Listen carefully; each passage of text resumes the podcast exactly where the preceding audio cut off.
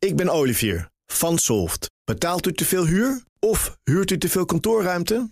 Solft heeft de oplossing. Van werkplekadvies, huuronderhandeling tot de verbouwing. Wij ontzorgen u. Kijk voor al onze diensten op soft.nl. BNR Bouwmeesters wordt mede mogelijk gemaakt door Bouwend Nederland. De bouw maakt het. BNR Nieuwsradio. Bouwmeesters. Paul Lasseur. Duurzaam bouwen zijn twee woorden die je eigenlijk niet meer los van elkaar kunt zien. We zijn op weg naar circulair, modulair, aardgasvrij en het liefst zelfs klimaatpositief. Maar hoe komen we daar? Dat zoeken we vandaag uit in deze speciale combi-uitzending van de Green Quest en BNR Bouwmeesters. En we mogen dat eh, doen in het kader van het congres Nu bouwen aan morgen van Bouw het Nederland. Paul? Ja, een heel uur lang hoor je alles over uh, duurzaam bouwen. Van wonen zonder aardgas tot huizen als een blokkendoos die je makkelijk uit elkaar kunt halen. En in de Green Gallery hebben we een nieuw ontworpen huizenskelet. Als de ultieme manier van isoleren. Klinkt goed, hè? Huizenskelet. en als je af en toe denkt, uh, Harmedes klinkt anders... dan is dat Paul Lazeur, de presentator van BNR de Bouwmeesters... die hier gewoon een heel uur is. En ik verheug me er wel een beetje op, Paul. Ja, nou ja, ik niet minder. ik niet minder, Harm. Een uur lang mooie onderwerpen, boeiende gasten onder één paraplu. Duurzaam bouwen. Mag ik met jouw duurzame nieuws beginnen, Paul? Ja, dat gaat over de bouw van de grootste waterstofcentrale van Europa. Die moet in de Eemshaven komen. En dan gaat hij, en dan krijg je weer zo'n eh, zo'n statistiekje. De afname van de CO2-uitstoot moet daarmee vertienvoudigen in 2040. Dus eh, reken nog even terug. Vertienvoudigen van de afname. afname. Oh ja. Dus dat is. Maar we hebben dus nog even. Hè. Maar over, over 20 jaar is dat, is dat zo, zover. Nou ja, die fabriek die wordt gebouwd door het consortium Noord H2. Misschien wel eens van gehoord. Mm Er zitten Shell, de Gasunie en Groningen Seaports in. Is natuurlijk ook een beetje om in de plaats te komen van de, van de hele gaswinningsindustrie. Die daar natuurlijk uh, wordt, uh, wordt, wordt afgesloten. Nou, er komen nu ook een Noors en een Duits energiebedrijf bij. Die hebben zich aangesloten bij dat consortium. En uiteindelijk willen ze grote hoeveelheden waterstof via pijpleidingen van de gasunie. Daar gaat dan straks dus waterstof doorheen. Die gaan uh, naar de industrie in heel Noordwest-Europa. Dus ook naar het Roergebied, maar de Rotterdamse haven, Antwerpen. Dus daar moet al die waterstof straks naartoe gaan. En het grote voordeel van het project is volgens de, ja, de, de, de leiders daarvan dat, we, dat ze geen beroep doen op het Nederlandse elektriciteitsnet, maar een rechtstreekse aansluiting krijgen op een windmolenpark. En ze houden nog wel een klein achterdeurtje open voor uh, het elektriciteitsnet van Nederland. Want uh, als er uh, te veel zonne-energie aan het net geleverd wordt, kunnen zij helpen om die piek een beetje, een beetje af te nemen. Vechten dus dat, dus Nou. eigenlijk alleen maar, alleen maar goed nieuws op dat punt. Maar het is, het is wel iets van de lange adem. Hè? Zoals zoveel van dit soort projecten. We hebben het nu over 2040. Wel, maar dat gaan we nog meemaken als het ja, goed is. Ja, ja, daar zijn we nog bij. Ja, ja ik, ik hoorde net in het nieuwsbulletin. IKEA doet geen gedrukte gids meer. Vind ik toch heel goed klimaatnieuws eigenlijk. Ja, bladerde je hem wel eens door? Of eigenlijk niet? stiekem wel.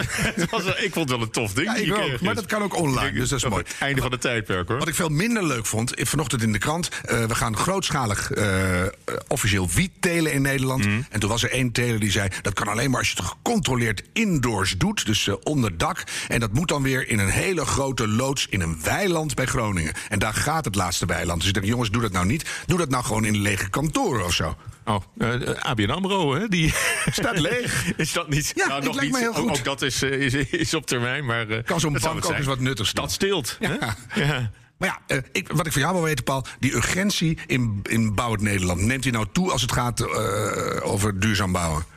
Uh, ik weet het niet. Ik, ik heb vaak het gevoel dat er heel veel innovatieve bedrijven zijn. Dat, dat zijn kleinere bedrijven die, die een, een, goede, een goed antwoord hebben op een bepaald probleem.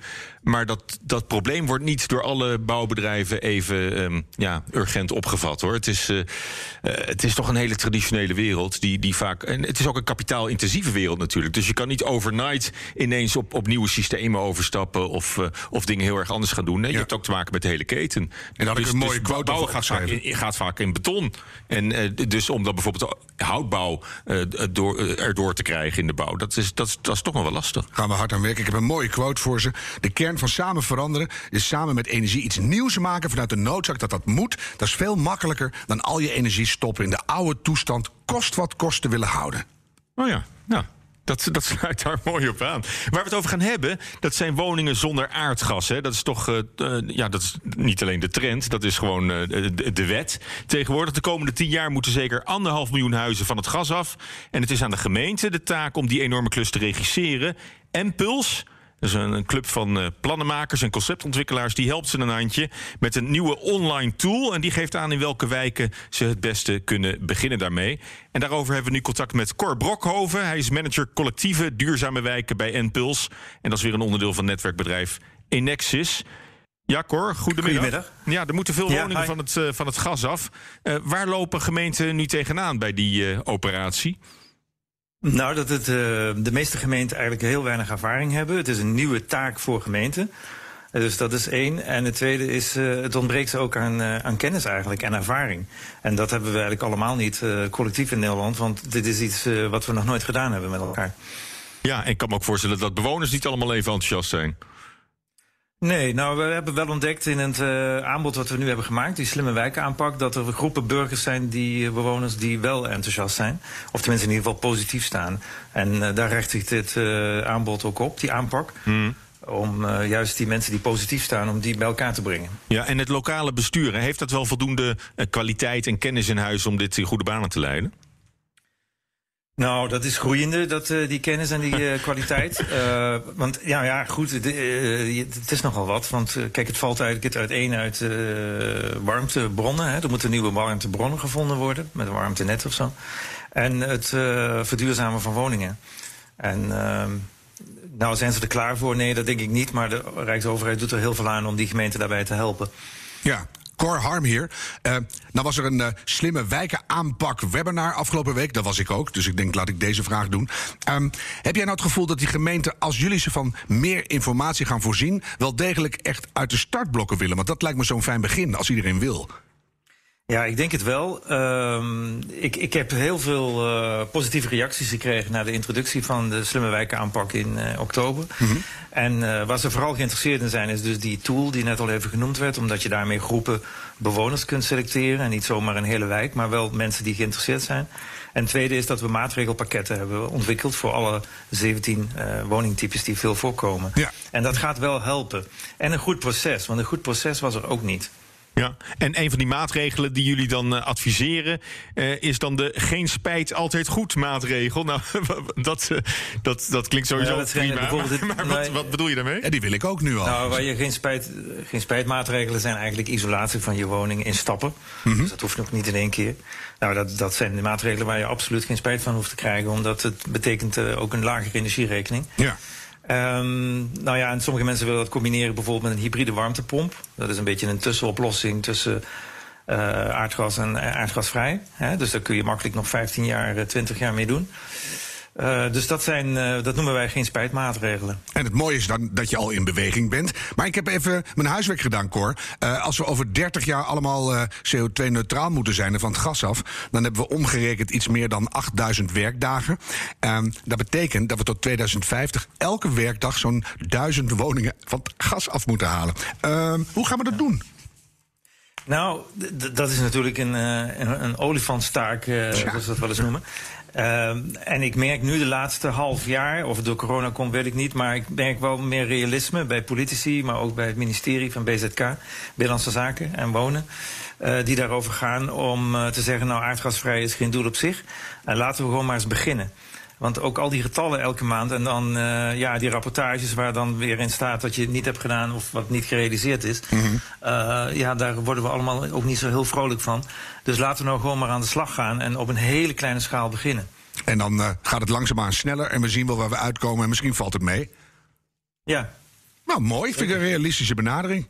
Um, voor bouwbedrijven dan zit het werk vooral in het extra isoleren, denk ik. Hè? En kan je dat bij ja. elk type woningen doen? Of gaat het toch weer voornamelijk voor de nieuwbouw in weilanden en zo? Nee, helemaal niet. Uh, juist de bestaande bouw. Dat is de grootste opgave. Fijn. En uh, nou ja, je kunt per huis, uh, wij geven dat ook aan in die maatregelpakketten, kun je eigenlijk Um, ja, eigenlijk kiezen wat je, wat je het eerst gaat doen. Uh, nou, geen enkel huis is nog uh, maagdelijk, zal ik maar even zeggen, qua isolatie. Er is overal wel een keer iets gebeurd. De een heeft de vloer, de ander heeft de wand, de ander heeft dubbel glas. en dan, kun je zelf, dat zelf samenstellen. Mm -hmm. Wat daarin ook belangrijk is, is natuurlijk de hele financiering, de betaalbaarheid. Uh, want zeker voor uh, mensen met lage inkomens is dit best moeilijk om dit uh, te doen. Ja, en dan, dan, ga je ook niet dus versnellen met elkaar. Als duurzaam nee, nog steeds precies, duur dus is, dan... Ook, ja. Ja. ja. Ja, dus we houden ook wel een pleidooi voor, uh, ja, dat heet zogenaamd, uh, of dat zogenaamd, maar dat heet dan de onrendabele top. Oh. Dat je dat uh, zult moeten Ja, de dat wordt op dit moment ook wel heel goed. ja. De, daar, daar, moet, daar moeten we het de volgende keer denk ik over hebben. jullie hebben ook een ja. online data tool gelanceerd hè, om dit proces in goede banen te leiden. Die is ongeveer een maand live nu. Merk je al dat gemeenten die tool weten te vinden en, en goed gebruiken? Ja.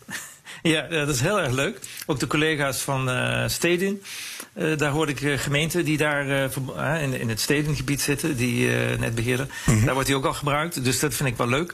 En ik heb nu een paar gemeenten die willen wel een proef gaan doen met die slimme wijkaanpak. En dat, ja, daar ben ik wel heel blij om. Maar dat komt een beetje omdat ze door die tool zien dat je het A niet te groot moet maken en dat je uh, ja, ook uh, zelf eigenlijk een, een, groep van bewoners kunt uh, selecteren. Ja. En dat je dus een weet waar je moet beginnen. Want dat, je een beginnetje kan maken, dat is mooi. Ja. kan jij nou ook zien welke gemeenten nog niet meedoen, zodat je die hier even kan noemen? Bijvoorbeeld Helmond, doet die al mee?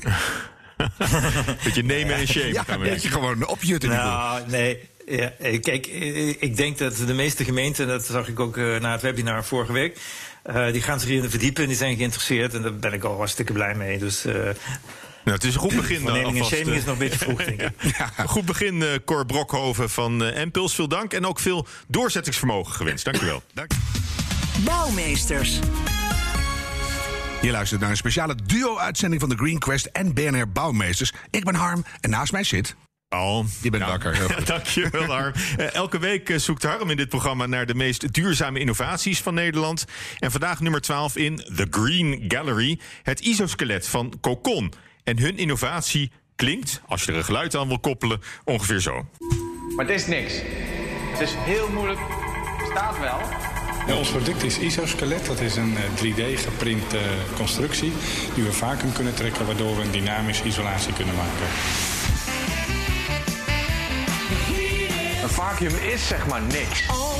Het bestaat wel, maar het is niks. Het is een ruimte met niks. Het is heel moeilijk ook om een vacuüm te maken. Henk Middelkoop van Cocon is hier met niks. Ik ben heel benieuwd. En via de glasvezel komt tot ons jurylid Peter Smeets van Engie. Welkom ook Peter. Hang jij? Ja, Goedemiddag, ik ben ah, er. Hallo. Mooi. Mooi om in deze speciale uitzending te zijn. Ja, is leuk. En die, die kruisbestuiving, ik voel hem al een beetje. Want als je het over bouwen heb je het over duurzaam. Heel veel duurzame dingen vinden op een manier hun weg ook weer naar de bouw. Dus ik vind het wel een fijne, fijne combinatie. We gaan beginnen met onze traditionele vraag. Henk, zou jij aan ons en aan de luisteraars willen vertellen wat jullie innovatie precies inhoudt?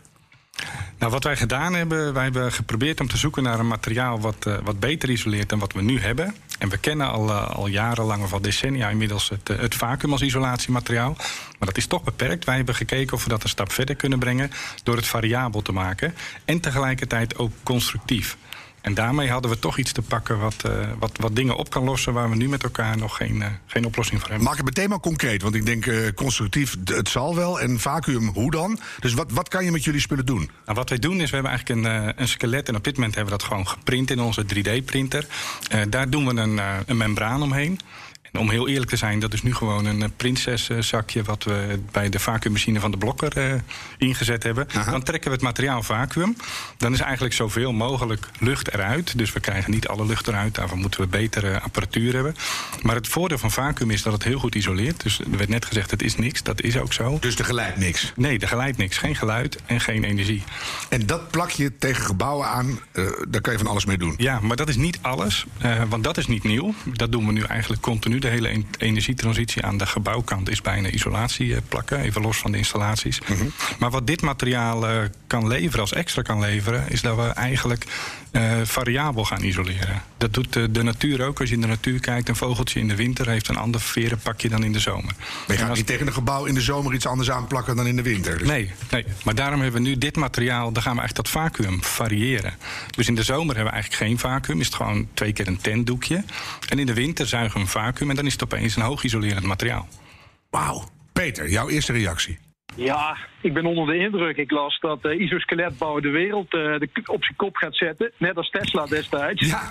En dat triggerde mij enorm natuurlijk. Dus ik vond het eigenlijk ook wel heel gaaf. Ehm, dat Henk eh, het op die manier neerzet. Ehm, dus je legt meteen de lat enorm hoog eh, als je dat doet. Maar ik was erg benieuwd ehm, waarom je als architectenbureau, dat toch met name bekend staat als het ontwikkelen van mooie gebouwen, op een gegeven moment producten gaat ontwikkelen. Dat vond ik wel een, eh, een, een bijzondere move. En misschien is dat ook wel een mooi vergelijk met Tesla, want die hebben dat destijds ook gedaan. Dus mijn vraag is, Henk, waarom als architectenbureau een product ontwikkelen? En waarom gaat nu juist jouw product de wereld op zijn kop zetten? Nou, dat is een flinke vraag, Henk. Ja, ja. ja. Ja, sorry hoor. Nou, kijk, als, als architecten, wij tekenen inderdaad gebouwen. En eh, het liefst eh, zoveel, zo mooi en zo groot mogelijk. Eh, dat doen we dag in dag uit. Maar daardoor, en dat ontdekten wij, eh, dat ontdekten we eigenlijk al tijdens de studie bij bouwkunde in Delft. Daardoor heb je een soort oplossend vermogen, probleemoplossend vermogen, wat je elke dag in moet zetten. Daar kun je veel meer mee oplossen. Niet alleen gebouwen, niet alleen moeilijke plattegronden of materialen die niet met elkaar willen praten en toch in één gebouw uit moeten komen. Eh, en dat oplossend vermogen, dat wat wij doen binnen het bureau, is dat we dat eigenlijk in rustige delen van de week, bijvoorbeeld op vrijdagmiddag, inzetten voor de mensen die bij ons werken om gewoon wat dingen te bedenken. Maar ook omdat je geest eh, tegen jou zegt, die wereld moet anders. Ja, nou, dat is het leuke van ons vak. Wij kunnen echt hele dingen die onverenigbaar zijn met elkaar, die kunnen wij proberen op te lossen. Dat is, dat is de kracht van architect zijn. Eh daar moet je mooie vormen mee maken, daar moet je goede plattegronden mee maken, de materialen moeten kloppen. En dat, ja, die, denk, dat, die denkenergie, die kunnen natuurlijk op veel meer plekken kwijt. En nu even die stap naar Tesla, want die had ook iets bedacht en die stond in de woestijn te gillen. Ik ga de wereld veranderen. Hoe hoe gaat de bouw naar jullie luisteren? Wie gaat het oppakken? Nou, wat het leuke is, eh, eigenlijk de bouw zoals die nu is, die is nog heel erg in laagjes aan het denken. Dus eigenlijk net zo verzeild als dat we met z'n allen in 1930 waren. Zeg maar. Zo is de bouw nog. Je hebt, je hebt iets om de regen te weren. Dat is een dakpan of een, of een baksteen. Ja. Daarachter zit lucht, want we, we moeten even een splitsing maken. Dan komt er isolatie. Dat is meestal troep. Het is eh mineralenwol, steenwol, peur, peer. Allemaal echt niet fijne Ja, dat wil materialen. je echt niet meer. Nee. Nee, willen we echt niet meer. Zit heel Nederland vol mee. Ehm, en vervolgens krijg je nog een, een constructie of een binnengevel. En in veel gevallen is dat hetzelfde. Ehm, en dat zijn allemaal oplossingen, verschillende oplossingen voor verschillende problemen. Mhm. En wat wij met Isolet proberen, is dat we dat eigenlijk in één materiaal proberen te krijgen. Dat is heel helder. Mooi, ik ga even naar Paul. Jouw eerste reactie?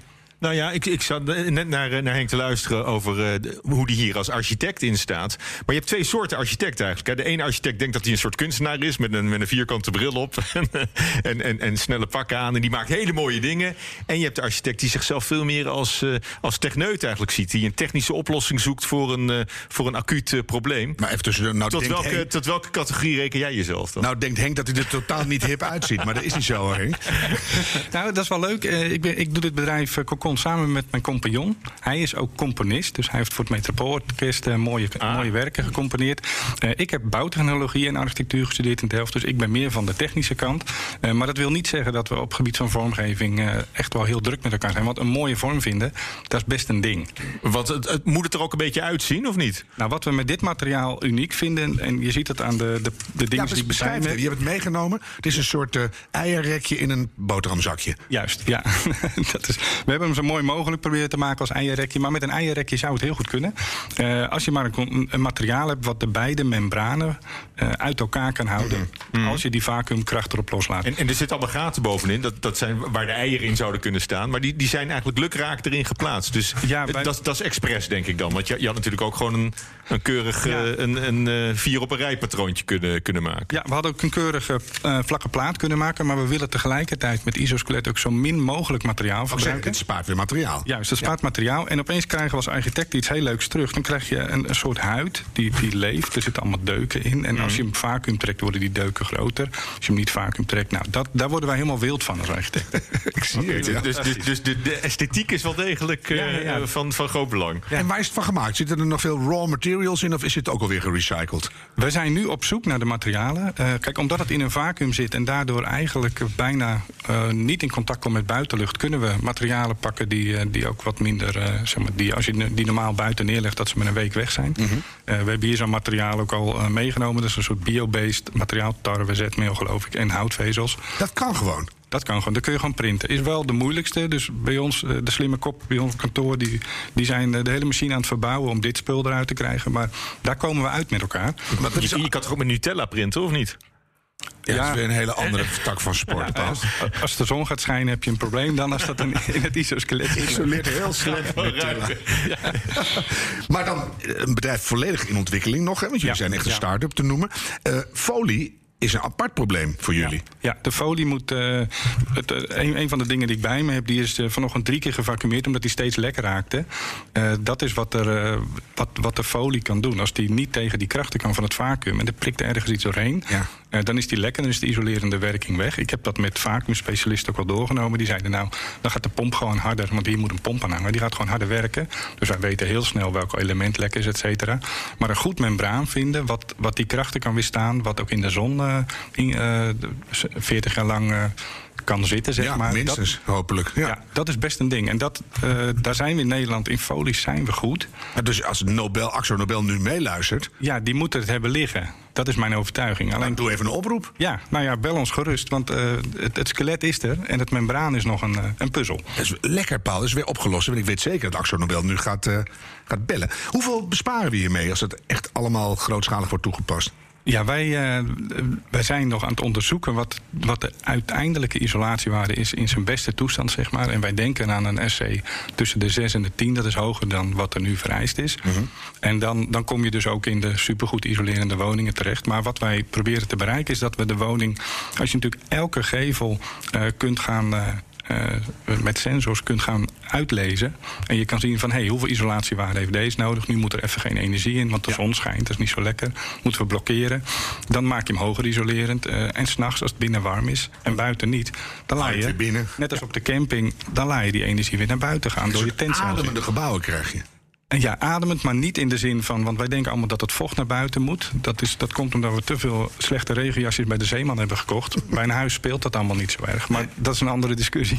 Nou heb ik een, een, op de website een flat gezien waar zo'n skelet omheen getoverd was. Ja. Dat worden een soort futuristische blobs uit, uit outer space. Gaan met jullie toepassingen al die gebouwen nou hetzelfde uitzien? Nee, nee, dat is het mooie. En, dan- en dan komt eigenlijk het onderdeel parametrisch ontwerp eh, om de hoek kijken. Dat is een nieuwe manier van ontwerpen. Wij hebben nu, zeg maar, de oude architect die maakte een fantastische schets en dat werd gebouwd. En nu kunnen we met parametrisch eh, modelleren, gebouwen genereren met vormen die we eigenlijk niet kenden. Ja, dat is mooi. Want dan kun je, toch wat diversiteit houden. Absoluut, En je ja. kan ook zien welk gebouw echt aangepakt is. Dan Ja. zie je, hé, hey, dat is een geïsoleerd gebouw. Peter, wat wil jij nog weten? Ja, nou ja, ik vooropstellen dat de creativiteit er vanaf spat. Ehm, maar ik had het al aangegeven, als jurylid zou ik ook toetsen op toepasbaarheid. Eh, dus ik zie eh, dagelijks binnen Engie allerlei nieuwe innovaties en ideeën ontstaan. Hè, van, passieve me- van eh, actieve mensen met passie en, en, en technologie. Maar mijn vraag gaat over de toepasbaarheid en de markt. En of er uiteindelijk een positieve business case te realiseren is. Met andere woorden, kunnen wij hier geld mee verdienen en is er continuïteit te realiseren? Dus, dus mijn vraag is, kan je ons meenemen in hoe je daar tegenaan kijkt en wat er eventueel nog nodig is om het hele integrale plaatje goed voor elkaar te krijgen? Technologie, financiering, markt en marktbehoeften. En geluk. Henk? Ja, nou dan begin, Ja, ik, eh, dan begin Ja. ik bij de laatste om het, eh, om het zo goed mogelijk uit te kunnen leggen. We hebben dit ook gepresenteerd bij eh, Rabobank Westland. Dat was eigenlijk een spin-off van het winnen van de prijs eh, van de Innovation Challenge. En daar begonnen ze echt wel te glimmen. Want daar wordt nu heel veel glas toegepast. Glas isoleert best goed, maar in de winter totaal niet. Als je dat kan vervangen door een transparant isoskelet... dan heb je opeens iets te pakken. En niet alleen voor Nederland. Dat is iets wat heel de wereld overgaat. Eh, dus daar om, ja, die, in die hoek liggen al een heleboel kansen. De bouw, we zitten eraan te denken om met dure onderdelen te starten. Want eh, bijvoorbeeld een voordeur, dat is iets nu. We gebruiken hem allemaal bijna nooit. Eh, tenminste, zeker niet als je een achterom hebt. Eh, hij kost 3.000, 4.000 euro als je een goede wil. Dus daar zit wel potentie om, om iets meer mee te doen. Maar om het samen te vatten, dus je hebt echt, de, de hele wereld ligt aan je voeten. Zodra je kan laten zien, het Ja. werkt en we gaan van start. Ja, dat denken wij wel. Ontzettend veel succes wensen. En eh, nou ja, Axo Nobel gaat bellen met Henk Middelkoop van Kokon. En eveneens dank aan onze immer kritische jury, in dit geval Peter Smeets van Engie. Heeft jouw bedrijf nou een minstens zo belangrijke innovatie? Meld die vandaag aan en doe dat voor onze competitie op thegreenquest.nl. Je luistert naar het tweede gedeelte van de duo-uitzending van The Green Quest en BNR Bouwmeesters. Dat volledig in het teken staat van duurzaam bouwen. En dat doen we in het kader van het online congres Nu Bouwen aan Morgen van Bouwend Nederland. En dan kan je er niet omheen. We moeten het hebben over modulair bouwen. Want huizen die in de fabriek van de lopende band rollen en die je als Lego in elkaar kunt zetten. Dat gebeurt al. Dat is geen toekomstmuziek meer. Nee, en dat is mooi ook. En uh, de Meeuw is zo'n bedrijf dat volledig modulair bouwt en tegelijkertijd werkt aan een circulair businessmodel. Ja, te gast is Frank van Ooyen, duurzaamheidsmanager bij modulair bouwbedrijf De Meel. Hartelijk welkom. Goedemiddag. Ja, goed dat je er bent. Uh, jullie bouwen onder andere kantoren, hotels, huizen. En dat gebeurt volledig modulair. Wat moet ik me daarbij voorstellen? Zijn dat prefab onderdelen die je op locatie simpelweg in elkaar klikt? Nee, dat is wat je nu eigenlijk de laatste tijd wel ziet. Uh, meer prefab bouwen in de fabrieksomgeving. Maar modulair is eigenlijk volledig in de fabrieksomgeving huisvesting maken. Dus van scholen, hotels, kantoren. Um, werkt eigenlijk, en de metafoor met een Lego-blokje is een hele mooie. Dus je maakt uh, deze modules, die richt je volledig in met alle voorzieningen, met sanitair, et cetera. En die worden vervoerd naar een bouwplaats. Daar plaatst een kraan al die blokken tot een appartementencomplex of een schoolgebouw of een uh, kantorencomplex. Dus een hele natte groep wordt binnengemaakt en dan wordt die ja. getransporteerd en zo klik, natte groep mm. is gearriveerd. Ja, exact. Ja. En, uh, en, en, jullie hebben zelf de fabriek en jullie zetten het ook zelf in, in elkaar en op locatie allemaal neer. Exact. Ja. En dan kun je dus inderdaad uh, kun je dit boel ook weer demonteren en verplaatsen. Dus uh, twee, drie jaar geleden hebben we het gehad dat een zorginstelling zei... nou, de zorgbehoefte in een gemeente verderop uh, voor ouderen is eigenlijk veel groter. Dus kunnen jullie de boel demonteren en verplaatsen over 25 kilometer? Nou, dat doe je dan in een paar weken tijd. Ja. En hoeveel gebouwen produceren jullie dan per jaar? Ja, groot en klein, maar dat zijn er tientallen. En dat, soms zijn dat grote verzorgingsinstellingen voor honderden uh, ouderen. Uh, dat kan ook een school zijn, maar dat kan bijvoorbeeld ook, met het oog op corona, een, uh, een, een, drietal van die modules zijn voor het triage bij een ziekenhuis of voor het mm -hmm. plaatsen van een CT-scan. Dus wat je maar wil eigenlijk. Wat je maar wil. En ook over langere perioden. Dus dit kan van een aantal weken, een paar maanden tot eigenlijk permanent. Ja. Nou, nou is het mooi dat een gebouw met je mee kan. Zeker als je eraan gehecht bent. Of als er een andere vraag is op een andere plek. Maar wat besparen we nou met modulair bouwen? Als je denkt aan grondstoffen, aan CO2-uitstoot. Ja, dus je, je bouwt ongeveer 50% sneller. Maar je bespaart ook enorm veel grondstoffen. Ook weer het Lego-blokje. Dit vond ik nog steeds in een doos thuis. Kinderen hebben daarmee gespeeld. Dat gooi je ook niet weg. Dus omdat je in de, efficiënt in een fabrieksomgeving kunt produceren, omdat je eigenlijk ook de units iedere keer opnieuw weer kunt hergebruiken. Um, en je de, de, de materialen die je in die units gebruikt ook kunt hergebruiken, mm -hmm. ja, heb je gewoon 70% minder uh, materialenverlies. En ook omdat je het al zo ontwerpt, weet je al, je kan het en uit elkaar halen of zelfs een, een badkamerunit hergebruiken. Exact, mm. exact. Ja, ja. En, en die materialen die jullie daarvoor gebruiken, zijn dat dan ook allemaal fossielvrije uh, materialen nou, of dat niet per se? Dat is eigenlijk de volgende stap. Dus wat je nu ziet, we hebben het ook laten doorrekenen door een uh, internationaal advies- en ingenieursbureau. Je kunt dus met deze manier van bouwen tot 55% minder milieu-impact realiseren. Nou, dat is natuurlijk enorm. Er is nogal wat, ja. ja. En wat houdt jullie tegen om zo snel mogelijk biobased te worden? Uh, nou, uh, het is natuurlijk best een uitdaging. Dit vraagt een hele andere aanvliegroute. De bouw is, um, ja, is, in dat, uh, is best wel ja, conservatief. -hmm. Dus dat is niet zo eenvoudig. Ehm, wij maken echt deel uit van zeg maar, de industrie in Nederland. Zijn ook niet bij Bouwend Nederland aangesloten, maar bij de FME. Dat zegt denk ik al heel veel. Ja. Dus het is eigenlijk dat de hele keten een wat meer open mind moet krijgen voor de andere manier van bouwen. Maar juist in jullie geval zou ik denken, jullie denken al zo hip en circulair, modulair, heel anders. Dus als er nou iemand kan beginnen met biobased, zijn jullie het wel. Dus gewoon, gewoon doen, zou ik zeggen. Biobased zijn we volop mee bezig. Dat laten we ook onderzoeken. We werken ook met, uh, met, uh, met scholen, met onderwijsinstellingen en bedrijven daarmee samen. Uh, passen ook al hout en dergelijke toe.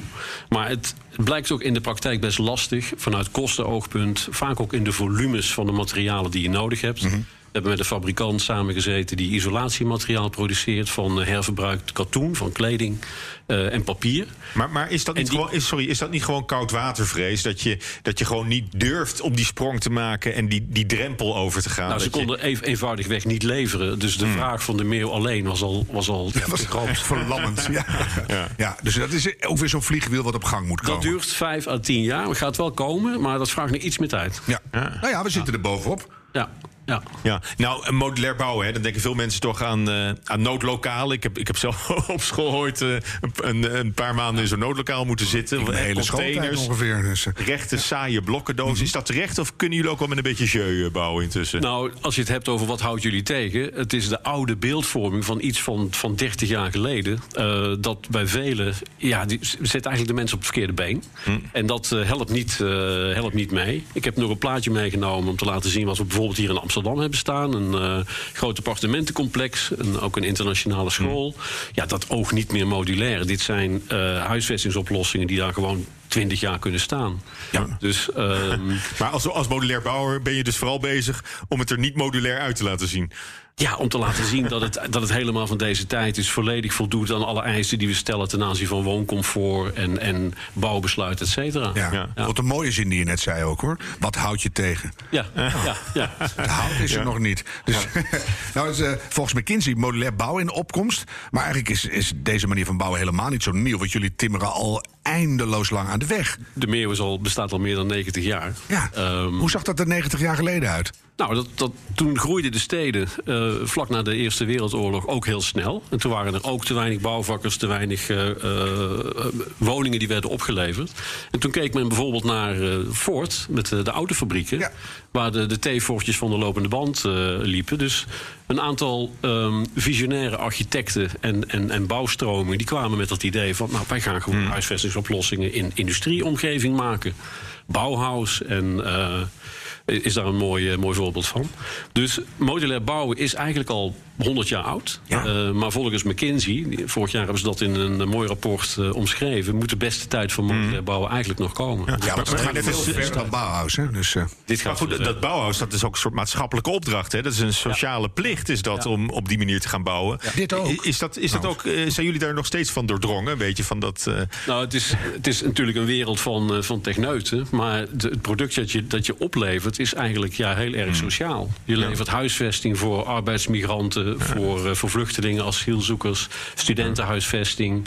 Eh, en je levert aan woningcorporaties. eh, eh, en je bespaart meer dan 50 procent. En je bespaart. Ik vind dat super sociaal. Paul. Ja, Ja, nou, ik, maar ik, ik heb wel het idee, maar dan meer over de, over, de, over de business. Jullie hebben het heel lang volgens mij redelijk eh, al- alleen kunnen doen, onbedreigd. Maar eh, wat, wat jullie kunnen, kunnen ze allemaal natuurlijk. Hè. Van Wijn heeft ook een woningfabriek aangekondigd. Hè. En eh, Plecht Vos is bouwbedrijf, heeft ook zulke Ja, plannen is- om, om modulaire eh, Ja, woningen is, te het is gaan geen eh, produceren. modulair. Het is, kijk, de traditionele bouwers en de modulaire bouwers groeien naar elkaar toe. Traditionele bouwers gaan meer prefab onderdelen maken in fabrieken. Mhm. Maar gaan nog steeds naar die bouwplaats en gaan daar naartoe en bouwen daar een huis. Die modulaire bouwers die maken alles in die fabriek. Het enige wat zij doen is eigenlijk het eh, op elkaar stapelen met een kraan en het afmonteren. En dan is het klaar. Ja, dus je, je houdt je voorsprong, dat Het, probeer het je is maar te een zeggen. andere realiteit eigenlijk in het bouwen. En groeien jullie nog? Absoluut, zeker. En eh, wij willen nog veel meer groeien. Ja, Het zijn ook een Europees bedrijf overigens. Het is niet alleen een Nederlands bedrijf. Ja, en, en, en de familie van de Leegte hè, van VDL, die, zit- die zitten er ook Ja, achter. Die zijn ja, die is sinds een paar jaar aandeelhouder. Ja. En is, is dat nog, eh, maar maar dat is nog maar een paar jaar, het, het geval. Heeft dat nog een enorme slinger gegeven dus aan, het- aan, de, aan de groei? Geeft weer nieuwe kansen. En eh, met de nieuwe investeerder kun je nieuwe dingen doen. Dus er is eh, veel geïnvesteerd in automatisering. Er zijn plannen ook om veel meer te digitaliseren. Dat je de voorkant echt zeg maar, digitaal aan de, aan de achterkant in de productie samenknoopt. Mhm. Dus daar, eh, ja, daar liggen gewoon kansen om eh, de markt verder te bestormen. Zo Kan je een kleine voorspelling doen? Wanneer is nou dat hele bouwapparaat modulair met wat cocon-isolatie er nog in af en toe? en dan de biobased helemaal gelukkig worden van alles wat er gebouwd wordt? Volgens McKinsey is in 2030 eh, die groei toch wel fors toegenomen. En ontstaat er echt een miljardenindustrie in Europa en in, eh, in Noord-Amerika. Ja. En gaat het een belangrijke bijdrage leveren nog aan de hele woningbouwopgave die we onszelf eh, hebben? Een miljoen huizen meer in eh, 2030? Kijk, we hebben vrienden als commissie Remkes die zegt er moet gewoon meer eh, modulair worden gebouwd, want dan heb je minder last van stikstof. Minister Ollongren in de Tweede Kamer wil meer modulaire woningen, hè, flexibele en verplaatsbare woningen. Dus het komt eraan met steun van eh, deze mensen. Ja. Als je mij dan nog belooft zo min mogelijk weilanden vol te plempen... dan krijg je ook de zegen van de Green Quest. Ja, dat doen we dus op braakliggend terrein, Paul, in steden. Alleen in Eindhoven ligt al 300 hectare braakliggend terrein. Tien jaar te wachten op een goede bestemming. Daar zitten wij binnen vier maanden een eh, appartementencomplex. Het is zo jammer dat het radio is, Frank. Ik zit met zo'n grijns op. We kijken er naar uit. Eh, hartelijk dank. Frank van Ooyen, duurzaamheidsmanager bij De Meeuw. En zo meteen praten we verder over hoe we nog klimaatbestendiger kunnen bouwen. Maar nu eerst... BNR Bouwexpo. Met jawel, redacteur Lotte Elbrink. Ha Lotte. Hi Paul. Hallo. We gaan het hebben over infrastructuur van gerecycled plastic. Is dat een uh, vervanger straks voor asfalt? Nou, zover uh, zijn we nog niet. Maar jaarlijks gebruiken we wereldwijd 350 miljard, miljard ton plastic. En een groot deel daarvan wordt nog altijd uh, verbrand. Plastic Road wil daar iets aan doen. En plastic een, een, tweede leven geven door er wegen van te maken. Nou, oprichter Anne Koudstijl die heeft voor komend jaar in ieder geval grote ambities. Ons doel, doel voor 2021 is om uh, 77.000 kilo plastic afval te recyclen. En 450.000 uh, kilo aan CO2 te reduceren. En uh, 900 kub aan waterberging te creëren. Zo, dat zijn de grote getallen. Maar, maar zo'n uh, weg functioneert dus ook meteen als een soort waterbuffer? Ja, onder het wegdek zitten, uh, zitten holle ruimtes. En die, uh, die hebben dus ook een functie. En die holle ruimte die gebruiken we inderdaad om uh, wateroverlast te kunnen opvangen. Dus eigenlijk is het een hemelwaterrioolvervanger. Al het water wat valt, regenwater, slaan we op in die holle ruimte. Dat houden we even vast en dan infiltreren we het langzaam in de bodem. Ja, dus kort samengevat is het dus inderdaad een soort waterbuffer. En uh, je kunt er ook nog uh, kabels en leidingen in kwijt. Dus dan hoef je niet de hele weg open te breken als er meer kabels de grond in moeten. Uh, en de weg, bestaat, de weg zelf bestaat dus uit allerlei modulaire elementen die je via een kliksysteem in elkaar zet. Uh, en omdat het materiaal zo licht is, stoten ze bij de aanleg minder CO2 uit dan bij de aanleg van een uh, traditionele asfaltweg. En over het wegdek zit ook nog een speciale laag die voorkomt dat er deeltjes microplastic vrijkomen en in, in de natuur belanden. En kunnen we al ergens ter wereld rondwandelen of fietsen in deze Playmobil-omgeving? Jazeker. In, in Zwolle. Daar, daar ligt een fietspad van nou, plastic bekertjes en dopjes van flessen. Maar echt een autosnelweg van plastic, dat uh, zit er nog niet in. Want nou, deze plastic road is nog niet uh, berekend op echt zwaar uh, vervoer. Maar voor fietspaden, trottoirs, parkeervakken, schoolpleinen werkt het prima. En ze zijn dus nu ook op zoek naar gemeenten die aan de slag willen met pilot. Al is het nog wel een uitdaging om die partijen te vinden. Nou, om het heel uh, plat te slaan, het is gewoon een nieuw product uh, die niet binnen de standaard regelgeving pa past en valt. En daardoor kan je het ook niet op die manier goed uh, beoordelen. Dus daar moet naar gekeken worden van hoe kunnen we de plastic rood op een zodanige manier wel meenemen dat we kunnen vergelijken met standaard oplossingen. Ja, dus daar hebben ze nog wel een klus om al die gemeenten aan boord te krijgen en om met projecten te starten. Nou, namens Plastic Road is dit dan ook weer een oproep aan de gemeente ja, van, dat zit wel van goed. Nederland. Ja. Dankjewel Lotte, tot volgende week. Bouwmeesters. Ja, en dan te bedenken dat we al dat plastic gaan uit te faseren. Dus dan hebben ze weer geen grondstof. Het is een ingewikkeld probleem. We gaan het hebben over bouwzones zonder regels, natuurlijke bouwmaterialen, strengere duurzaamheidseisen voor nieuwbouw en meer plek voor biodiversiteit in de stad. Ja, want willen we klimaatbestendiger bouwen, dan moeten we veel harder ons best gaan doen. Dat vindt althans Andy van der Dobbelsteen, hoogleraar Climate Design en Sustainability aan de TU Delft. Welkom terug in de uitzending, Andy. Ja, dankjewel, Paul. Hallo, leuk dat je er weer bent. Uh, ja, slimme isolatie, aardgasvrije wijken, uh, modulair bouwen, circulaire materialen. De bouw staat voor een enorme verduurzamingsopgave. Uh, hoe, hoe vind jij dat het gaat? Um, nou ja, het gaat stapje voor stapje wel iets beter, maar het gaat nog veel te langzaam willen we aan onze klimaatdoelstellingen voldoen. En ik denk ook dat er in de markt al zoveel innovatie pla plaatsvindt, uh, waar eigenlijk in de bouwprojecten nog te weinig van gebruik wordt gemaakt. Dus uh, ik denk dat het allemaal op allerlei fronten nog veel beter kan. En hoe werkt dat dan? Want je zou denken, de stikstofcrisis en alle andere ellende die eraan komt, zorgt er automatisch voor dat bouwers op zoek gaan naar duurzamere bouwmethoden. Waarom gaat het dan toch nog zo langzaam? Ja, kijk, het zit natuurlijk ook in een deel in wat de bouwers zelf aan materieel hebben uh, aangeschaft. Dat heeft een afschrijftermijn, dat ga je niet in één keer vervangen natuurlijk. Dus om van uh, fossiel gedreven vervoer en, en, uh, en materieel op de bouwplaats uh, om te schakelen naar elektriciteit of waterstof, dat, dat heeft even tijd nodig en dat vergt investeringen. Uh, maar los daarvan, ik vind toch dat ook in de bouwplannen zelf nog veel te weinig rekening wordt gehouden met die maatregelen die bijvoorbeeld stikstofuitstoot voorkomen. Je ziet toch op dit moment dat er weer een inhaalslag plaatsvindt van het bouwen op de traditionele manier. Ja. Want het kon even weer, terwijl we eigenlijk al beter kunnen. Dat weet ik ook wel. Dat is toch goed dat we dat weer een keer keihard hardop zeggen, Paul. Ja, nou ja, waar, waar we het ook over moeten hebben, Andy, is de, de norm voor uh, bijna energie-neutrale woningen. Nieuwe woningen zijn allemaal ja. BANG, B-E-N-G. Maar uh, ja. alleen die BANG-norm uh, is, is niet voldoende. Nee, nee, nee. En misschien dat men bang is voor het woord eng. Hè? Dus in plaats van bijna energie-neutraal, uh, energie-neutrale gebouwen. Um, ja, ik, ik vind dat een gemiste kans. Uh, omdat uh, er zijn genoeg bouwers in Nederland die al aantonen dat we al puur energie-neutraal kunnen bouwen. nul op de meter. Mm -hmm. um, toch is de BANG zo ingericht dat dat nog niet hoeft. En dat betekent dat alle nieuwbouw nu niet hoeft te voldoen aan energie-neutraal. en dat, dat over een jaar of dertig uh, er nu grote probleemgebouwen worden. Want daar, daar kan je niet zo heel makkelijk meer aan aanpassen. Hm.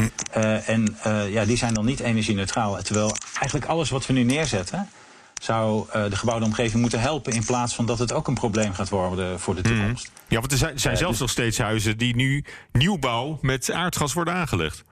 Ja, ja, dat ook nog. Ja, ook dat zit hem in de planning natuurlijk, die al uh, uh, lang geleden zijn vastgelegd. Maar ja, in Nederland zijn we dan niet zo flexibel om even snel bij te sturen op het moment dat de inzichten beter worden. Daar hebben we al op meer fronten uh, hebben we daar wat van gemerkt. Uh, en dat is eigenlijk jammer, want we kunnen het al wel. Ja. De, maar de bouwers die doen natuurlijk meestal niet meer dan wat minimaal verplicht is. En hoe komt dat dan, uh, denk je, Paul? Want uh, je, je, hebt impact van bedrijven, winstrekeningen, al die dingen veranderen. En zo langzamerhand het minimale doen is echt niet goed genoeg meer. Dus waarom komt de bouw daar nog steeds mee weg, denk je, terwijl we zoveel beter kunnen? Ja, omdat het natuurlijk niet hoeft. Ja, maar waarom, is, waarom, hoeft, waarom hoeft dat niet van, zich, van hen zelf? Nou ja, ik, ik, ik, denk dat de meeste bouwers best wel positief staan tegen uh, duurzaam bouwen. En, en, dat ze daar ook wel allemaal mee bezig zijn. Want anders kom je tegenwoordig ook niet meer aan opdrachten. Maar uh, uh, ze, ze, zullen er niet heel veel vaart achter zetten als er natuurlijk nog geen wettelijke druk is. Ja. En als de opdrachtgever er niet om vraagt.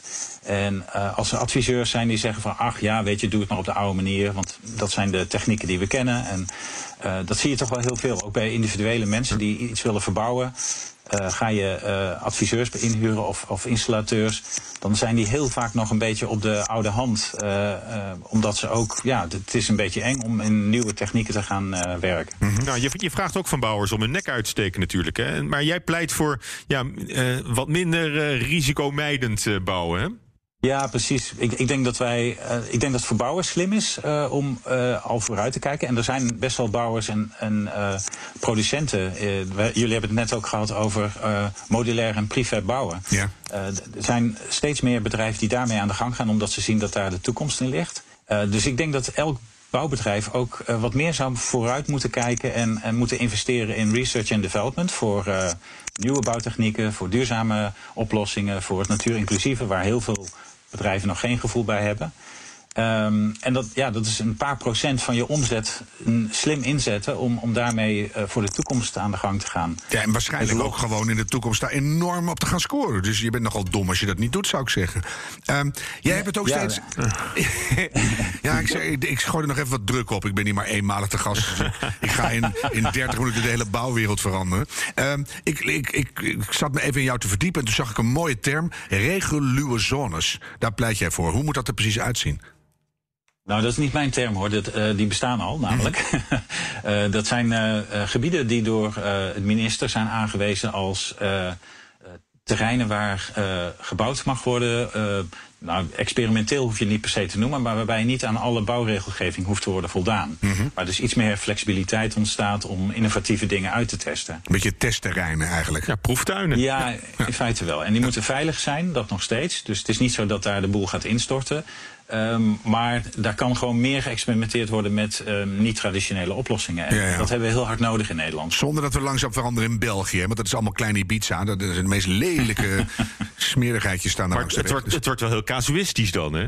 Uh, hoe bedoel je dat? Nou, als je gewoon mensen maar wat laat, laat aanmodderen in een reguliere zone. En dan, uh, ja, dan, dan, dan leven ze zich helemaal uit op, op hun eigen uh, waanideeën. Nou, maar zo, zo zijn is niet de zo niet ingericht hoor. Uh, daar, daar is best wel controle op. In die zin van dat het uh, wel in de gaten wordt gehouden dat daar uh, veilig wordt gebouwd.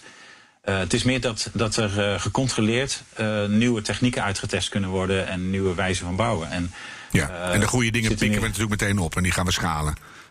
Ja, precies. En, en weet je, en het is ook niet slecht om een keer een mislukt experiment te hebben. Hè. We, in de jaren negentig is veel geëxperimenteerd met duurzaam bouwen, toen, toen eigenlijk die term nog maar heel erg nieuw was. Uh, en daar zijn ook mislukte experimenten bij geweest. En dat geeft niet, want daar leer je alleen maar meer Ja, van. zeker. En uh, dat moeten we nu ook weer durven. We zijn eigenlijk al sinds pak een beet 1995 bijna niet meer aan het experimenteren. En eh, terwijl dat heel hard nodig is nu. We hebben gewoon hele andere bouwtechnieken nodig. Hm. Hey, en waar gaat dit op de korte termijn eh, naartoe, en die? Eh, ook de relatie bouwbedrijven-overheid?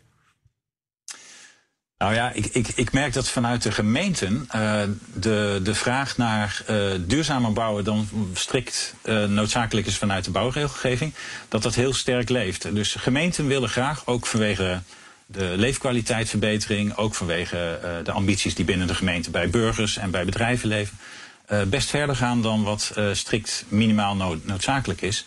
Dus ik denk dat, dat er misschien vanuit een, een lager abstractieniveau mm -hmm. veel meer vraag gaat ontstaan naar uh, duurzaam, vergaand, uh, ja, vergaand CO2-neutraal, stikstofneutraal, natuurinclusief bouwen. Ja. Dat zie je eigenlijk ook bij alle projecten. die worden neergezet waar mensen zelf hun architect kunnen kiezen en zelf hun huis kunnen ontwerpen. daar zie je automatisch veel meer houtbouw bijvoorbeeld ontstaan, veel meer groene uh, gebouwen, veel meer PV wordt toegepast, zonnepanelen, sorry. Um, dan, dan in de, regul ja, de reguliere uh, woonwijken die door projectontwikkelaars worden uitgerold. Ja, dus dat laat nog, zien dat. We moeten nog even doorbeuken en dan uh, gaat de rest mee, zou ik denken. Het zijn, het zijn ja. hoopvolle ontwikkelingen. En die hartelijk dank ja, voor zeker. de toelichting. En die van de Dobbelsteen, hoogleraar Climate Design en Sustainability aan de TU Delft. Tot zover de duo-uitzending van The Green Quest en BNR Bouwmeesters. Deze uitzending kan je terugluisteren als podcast via de BNR-app en bnr.nl. En ik vond het uh, leuk, Paul. Ik vond het een heel duurzame ja, het initiatief. was hier ijskoud, maar dat is wel weer uh, goed voor het klimaat. Ja, volgende, volgende week, week uh, gewoon weer apart, hè? ja, wel jammer, maar laten we dat maar doen. Tot dan. Dan weer twee aparte afleveringen. Tot volgende week. BNR Bouwmeesters wordt mede mogelijk gemaakt door Bouwend Nederland. De bouw maakt het. Ik ben Sylvia van Solft. Betaalt u te veel huur of huurt u te veel kantoorruimte? Solft heeft de oplossing. Van werkplekadvies, huuronderhandeling tot een verbouwing, wij ontzorgen u. Kijk voor al onze diensten op soft.nl.